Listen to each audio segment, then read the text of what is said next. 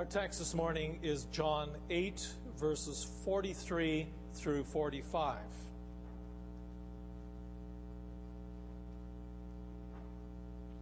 John 8, 43 through 45. Why is my language not clear to you? Because you are unable to hear what I say. You belong to your father, the devil, and you want to carry out your father's desire. He was a murderer from the beginning, not holding to the truth, for there is no truth in him. When he lies, he speaks his native language, for he is a liar and the father of lies. Yet, because I tell you the truth, you do not believe me. After the sermon, let's sing hymn 41, stanzas 1 and 2.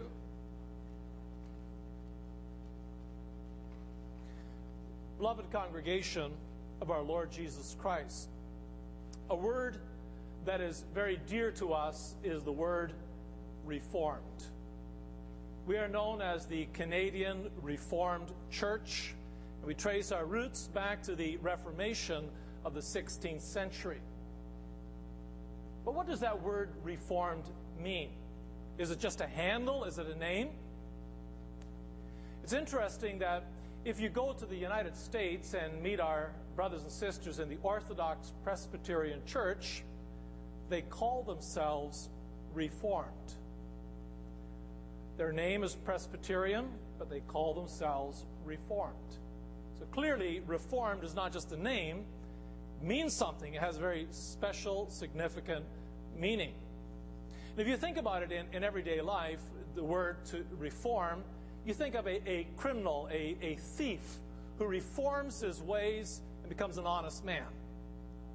You think of a government that reforms its, its out of date laws, or big business that reforms its accounting principles. To reform is to change and to make things better. Now, if a church reforms, if it's going to make things better, its standard has to be the Word of God. To be reformed means to change by taking the Word of God to heart and, and making changes in church and your family and personal life, which is more and more to the glory of God. If you think of the Great Reformation of the 16th century, the outstanding reformer was Martin Luther.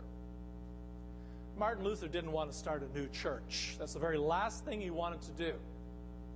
He wanted to reform the existing church, which, quite frankly, had gone downhill. Martin Luther was an office bearer. He looked at his other priests, he looked at other office bearers, and he saw gross sexual immorality all around him. He saw men who were out to make a buck, to rip off the church. He saw men who were ready to kill you if you dared to open a Bible. You think of John Wycliffe, he was burned at the stake because he dared to take Bibles into England.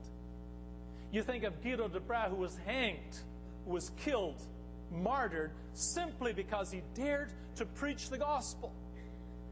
And there were thousands of men and women in the Spanish Inquisition, in the Huguenot persecution, in, in, the, in the 16th century attacks on the church in, in the Netherlands and Belgium and France and Spain.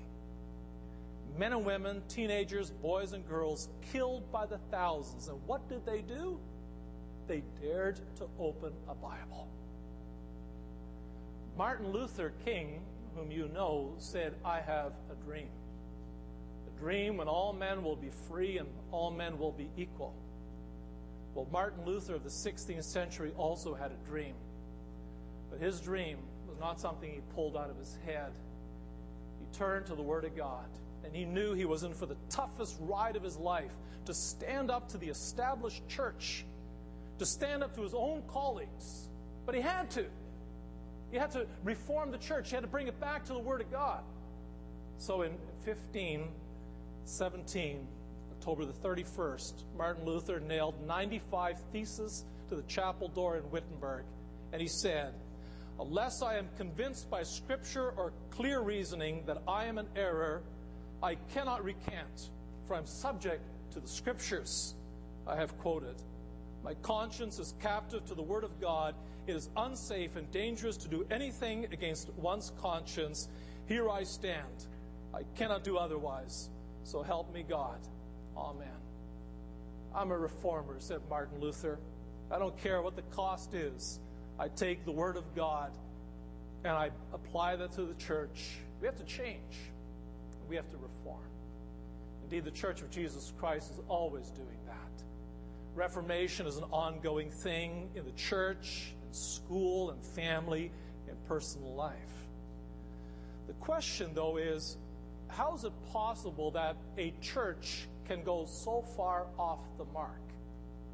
If you are the Church of Jesus Christ and you have the Bible, how can the ministers and the elders all start to engage in sexual immorality, rip people off, and murder people the way they did in the 16th century? How do you become that deluded? How do you get so far from light into darkness? That's the, the question that our Lord Jesus Christ is confronted with and dealing with in our text. And it's valuable not just to look at history, but to warn us for today and to warn each one of us in our personal lives how is it possible that you can get so far away from the truth? And how do you ever get back? We'll look at that this morning under this theme. Jesus Christ warns that truth is totally corrupted by the devil. We'll see two things the truth is being corrupted, and this corruption comes from belonging to the devil. The beginning of the passage we read together in John 8, verse 12, Jesus said, I am the light of the world. Whoever follows me will never walk in darkness, but will have the light of life. Jesus Christ says, I am the light of the world. He is saying, I have brought salvation to this world. All you people living in the darkness of sin and misery, one way road to hell, I brought light. I pull you out of the darkness. I give you salvation. I will lead you on a journey, a journey that leads to the dawn of yet a better day, a new heaven and a new earth, where God will wipe away every tear from your eyes. Jesus Christ is saying, I am the light of the world, and I can do this because I came from heaven and I'm going back to heaven. I'm the Son of God. I am God. I will set you free. I will make you walk in the light. Now, when our Lord Jesus Christ said this, it should not have come as a big surprise to anybody. It's not as if he was just any old person saying, I'm the light of the world. He had all kinds of evidence to back this up. You know, he had the whole Old Testament. He had God who said, This is my son with whom I'm well pleased. But look at Jesus' ministry. He healed the sick, he drove out demons, he raised the dead. He preached in a way that took people's breath away. And he calmed the storm. To calm a storm, you know that people can do all kinds of amazing things in our world. There are even people who allegedly do miracles. But one miracle no man has ever done is to calm a storm. Jesus, in the midst of the sea, there's a, a gale force wind. The waves are so big that the disciples say, We're going to drown, Jesus. And Jesus wakes up, he looks at the storm and says, Stop. And, and the sea was as smooth as glass. Only someone who created the sea, the waters and the wind and the waves, only the Almighty Creator Himself can have that control. At that moment when Jesus Christ calmed the storm, He showed that He was God, He was Almighty Creator. The whole world is in His hands and he has absolute control. So when he says, I am the light of the world, it is clear he is who he claims to be. And he can do the things that he says he will do. To people who are living in the brokenness of their sins, a broken relationship, disease, someone living with a loved one who has got terrible health problems Jesus Christ is the light of the world. And when we are drawn to Him, into His marvelous light, into His salvation, into the love of His arms, every burden is made light, we are in the light, and we have the hope of salvation and everlasting life with Him. Now, some of the, the hearers believed in Jesus Christ, and He said to them in verses 31 and 32 If you hold to my teaching, you are really my disciples, then you will know the truth, and the truth will set you free. So our Lord Jesus Christ makes clear you are saved not because you are a Jew. That's like saying to us today, you are saved not because you are Canadian Reformed, but you are saved through your faith. You are saved because you have seen the truth and you have embraced it, and the truth will set you free. Now, that's an amazing contrast to other Jews who said to Jesus, We don't believe you. We don't think that you are the light of the world. We are the children of Abraham, and that's all we need to be saved. At that moment, what they were basically doing is they're looking at the light of the world, and collectively, they all lick their fingers and were ready to snuff out that wick. Put out the light. Blow them out. Quench the light. We'll stay in the darkness. We are children of Abraham. We don't need you, Jesus. Be gone. Die. Disappear. Jesus, you said to them, You said, If you are Abraham's children, then you would do the things Abraham did. As it is, you determined to kill me, a man who has told you the truth that I heard from God. Abraham did not do such things. You are doing the things your own father does. And that's the context in which our text comes to us. Jesus said, The fact that you are a child of Abraham doesn't save you and the way you're acting, you show you have a different father. Then he says, Why is my language not clear to you? Literally in Greek, he says, How come you don't understand what I'm saying? What more do I have to do? I raised the dead, I calmed the storm, I drove out demons. What don't you understand? What can I say to you? What can I do for you more to convince you that I'm the light of the world, that I'm your Savior, that I'm your Christ. Jesus is exasperated. He's flabbergasted. He can't believe it. People denying the truth. And in a way, we understand him. I'm trying to say that we're like Jesus, but in a way, we have walked in his shoes. You may have grown up with a friend in the church, you were in school together you went to catechism together. You made profession of faith together. You talked about serving the Lord. And then one day, he left. He withdrew. He said, I, I, I never really believed. That's not just sad, it's like someone has punched you right in the gut with a big brick. It leaves a hole in your soul. And then if it's your own child, or your brother or sister or your dad or mom who turns on the Lord, you can't believe it. This, this brother or sister, this child of yours, has grown up with you in the faith, has heard the truth, the gospel of Jesus Christ and Lord and Savior, and you scratch your head and say, How? How can you walk away from that? How can you turn from the light and turn into darkness? Think of what the Apostle Paul wrote in Romans 9. Paul says, For I could wish that I myself were cursed and cut off from Christ for the sake of my brothers, those of my own race, the people of Israel. Theirs is the adoption of sons. Theirs the divine glory, the covenants, the receiving of the law, the temple and the worship, and so on and so forth. Jews, says Paul, you had it all. You were God's people. You had the covenant. You had the temple. And you turned your backs on the light of the world. I wish that I could be damned. I wish I could go to hell to save you. Now, of course, Paul can't do that. He doesn't really mean it. But you understand how frustrated he is that his own people, his own family, will not believe in Jesus Christ. How is it possible?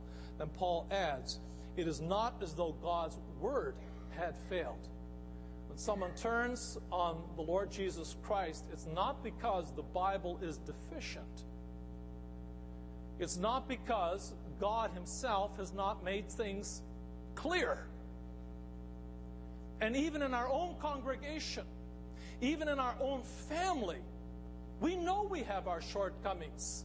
Sometimes when we see a child of ours wander away from the Lord, we have a lot of anguish because we realize we, we could have said more. We could have set a better example. We all have our shortcomings and weaknesses. But it's not the Word of God. They had a good foundation. We read the Bible with them, we prayed with them, we gave them a Christian education, we worshiped together. Something happened.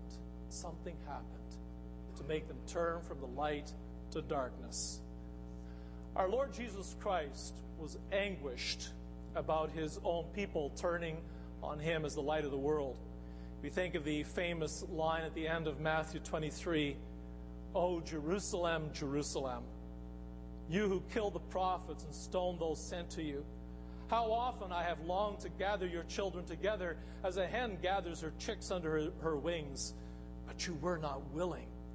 Look, your house is left to you desolate, for I tell you, you will not see me again until you say, Blessed is he who comes in the name of the Lord. Our Lord Jesus Christ came into this world, Son of God, born of the Virgin Mary, came burning in love for a people for whom he laid down his life. He let the light shine, and the people looked at him and said, Fly a kite. Get lost. We don't need you, and we don't want you. That brings us to our second point where we will see where this corruption, this delusion actually comes from. But let it be clear in our minds, brothers and sisters, it happens. It happened in the church of the 16th century. It can happen in this congregation. It can happen in your family. And it can happen in your personal life that you become so deluded, your mind so corrupt, you don't know what's up or down. You don't know what's light or darkness. You don't even know Jesus Christ as Lord and Savior. We have to find out where this comes from. So, in our second point, to the question of Jesus, why is my language not clear to you? Jesus Christ explains, because you're unable to hear what I say. Jesus doesn't say, you got a problem, you find it difficult to understand. He says, you can't. You are unable. You cannot see the truth if it stares you in the face. You're not able to do it. And then he explains why. It's because you belong to your father, the devil, and you want to carry out your father's desire. He was a murderer from the beginning, not holding to the truth, for there's no truth in him. When he lies, he speaks his native language, for he is a liar and the father of lies. Now, at this point, brothers and sisters, you have to be very clear in your mind what is your world view.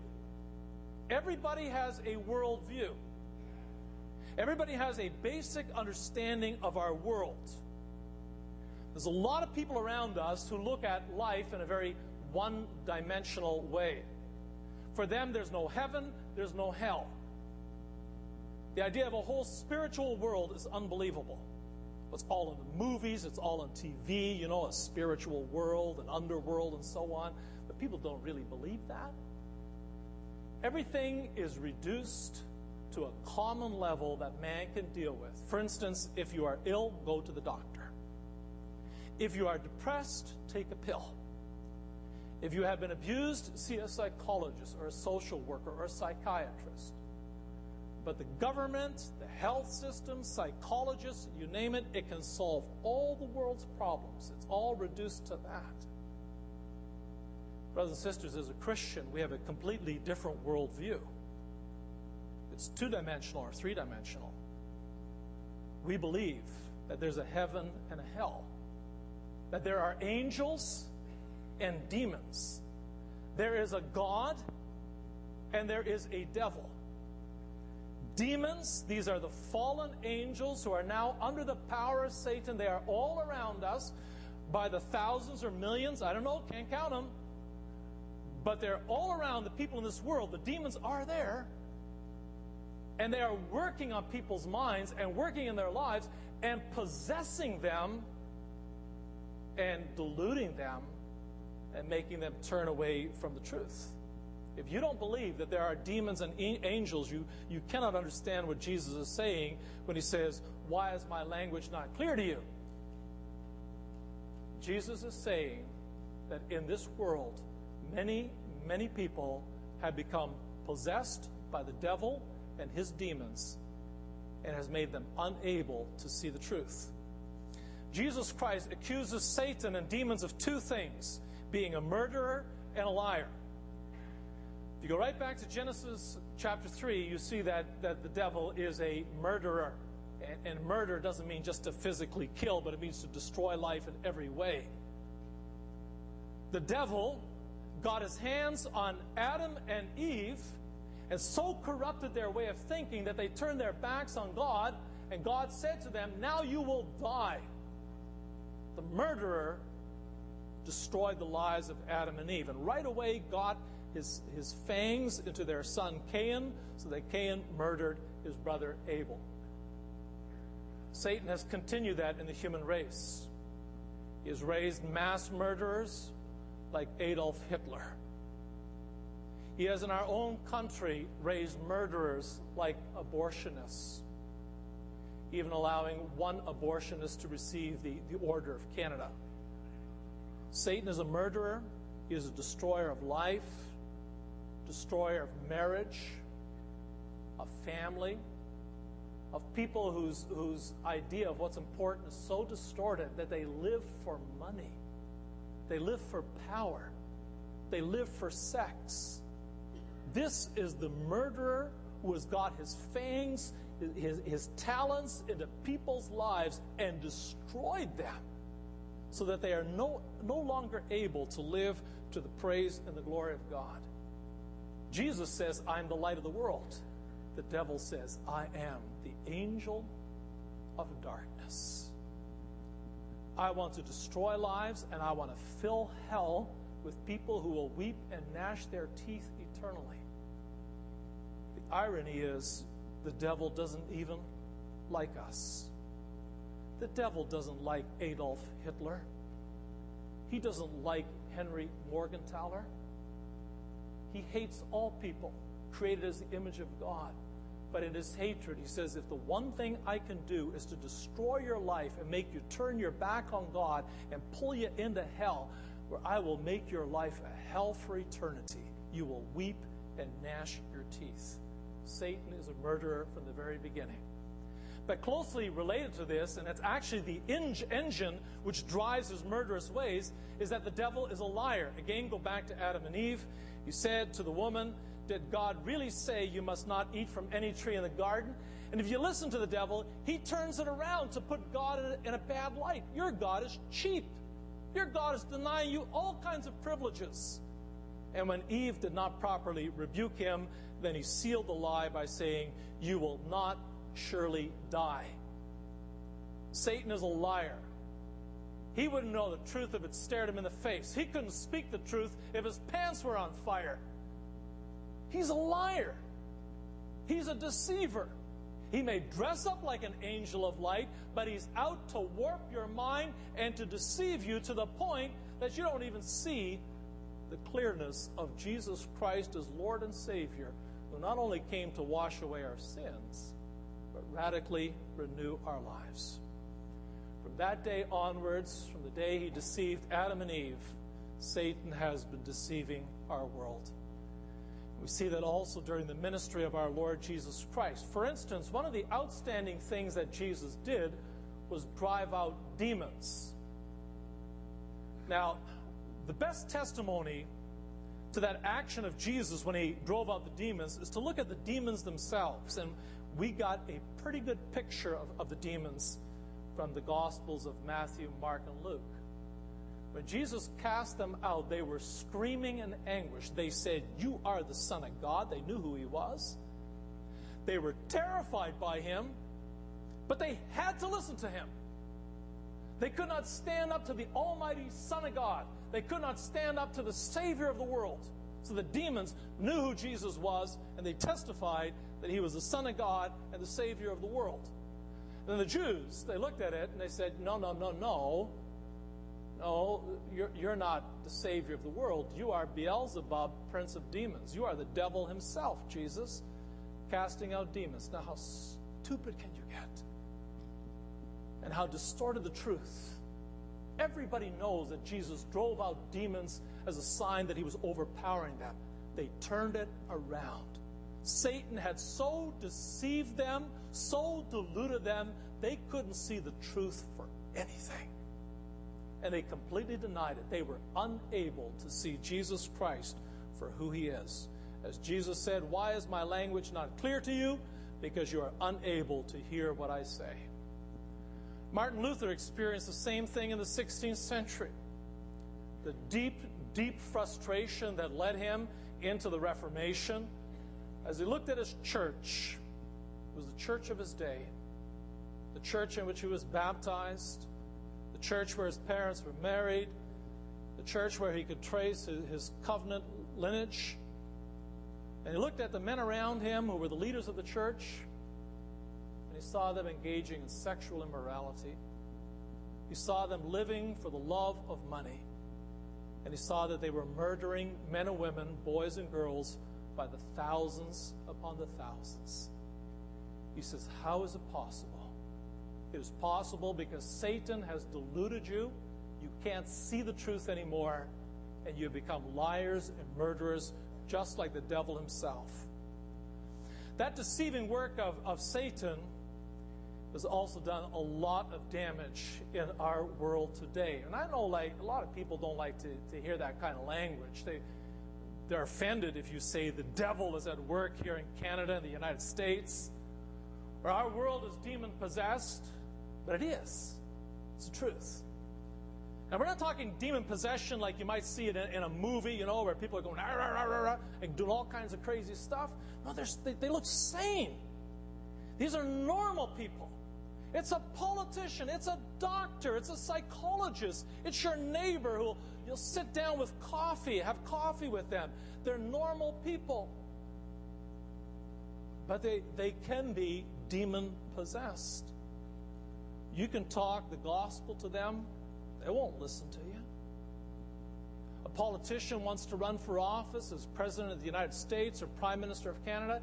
If he's a Christian, that's a whole bunch of strokes against him. Our society, quite frankly, says if you are a Christian, you are not fit to run this country because you're, you're nuts.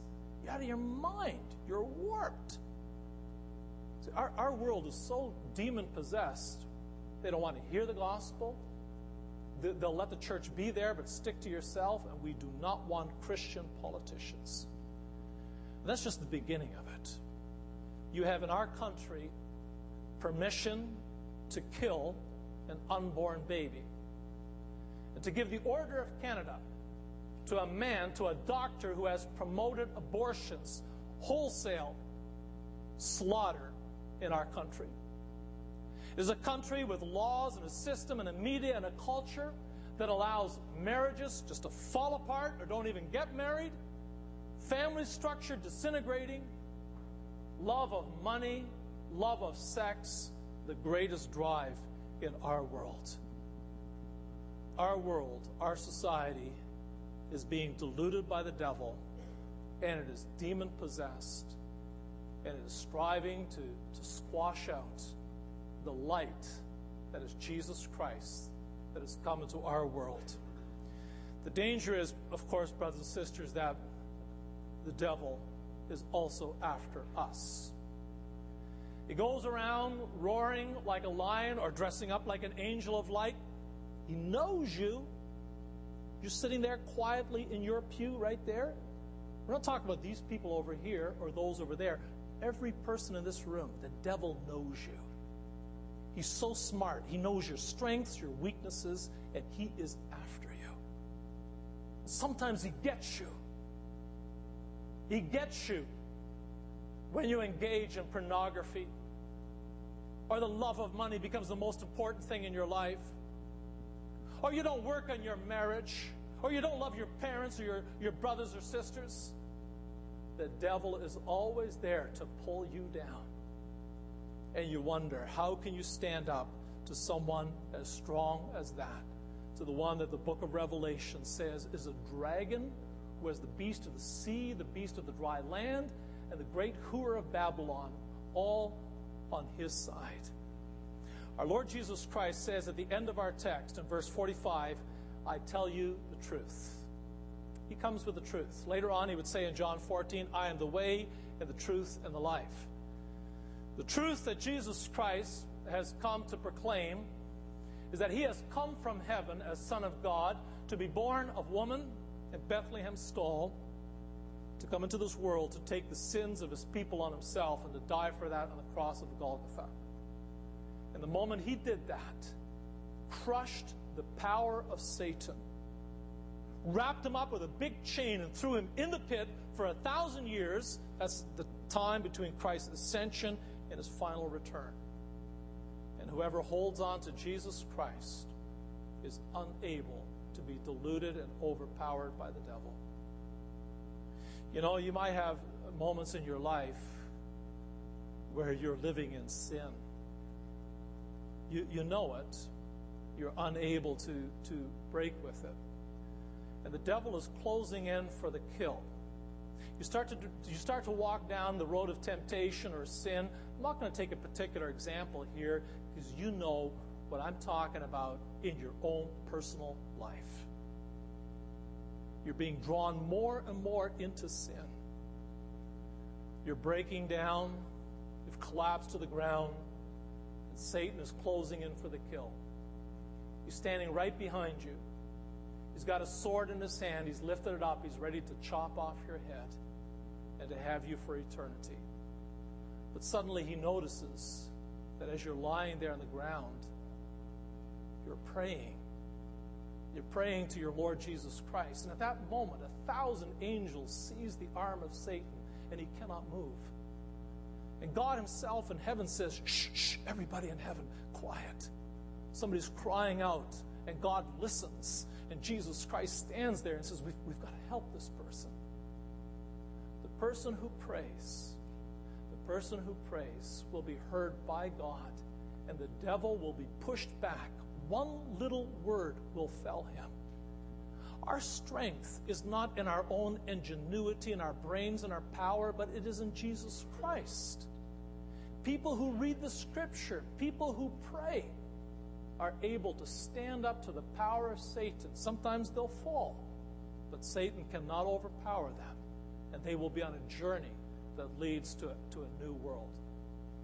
To the question then that we stated from the very beginning how do we as church, how do we as families, how do we as individuals stand on guard against the power of the evil one? How do we prevent from being deluded? That, that, that we don't get so wrapped up in sin that we can't even see Jesus Christ as Lord and Savior anymore? The answer is actually very simple that the Word of God is central in our lives as a congregation, in school, in family, and personal lives. If the Bible is open and we read it eagerly, and out of that comes prayer to Jesus Christ that you are my Lord and my Savior. You died for me. You conquered Satan. Hear me, Lord. Wash away my sins. Renew my life and allow me to fight the good fight of faith. We shall triumph. We shall be more than conquerors in Jesus Christ our Lord. And Satan, for all his evil power, will not be able to get a hold of us. And we will continue our journey with our Lord Jesus Christ at our side, walking in the truth that will set us free, walking to the light unto that great day when our Lord Jesus Christ returns. And he will seize that dragon, that devil, that liar and murderer from the very beginning, his demons and all who follow him, throw them into the lake of fire to take all those who said, Jesus is my Lord, and take us into a new world where there will be no sin and no temptation and no darkness, and we will live forever to the praise and the glory of our God. Amen.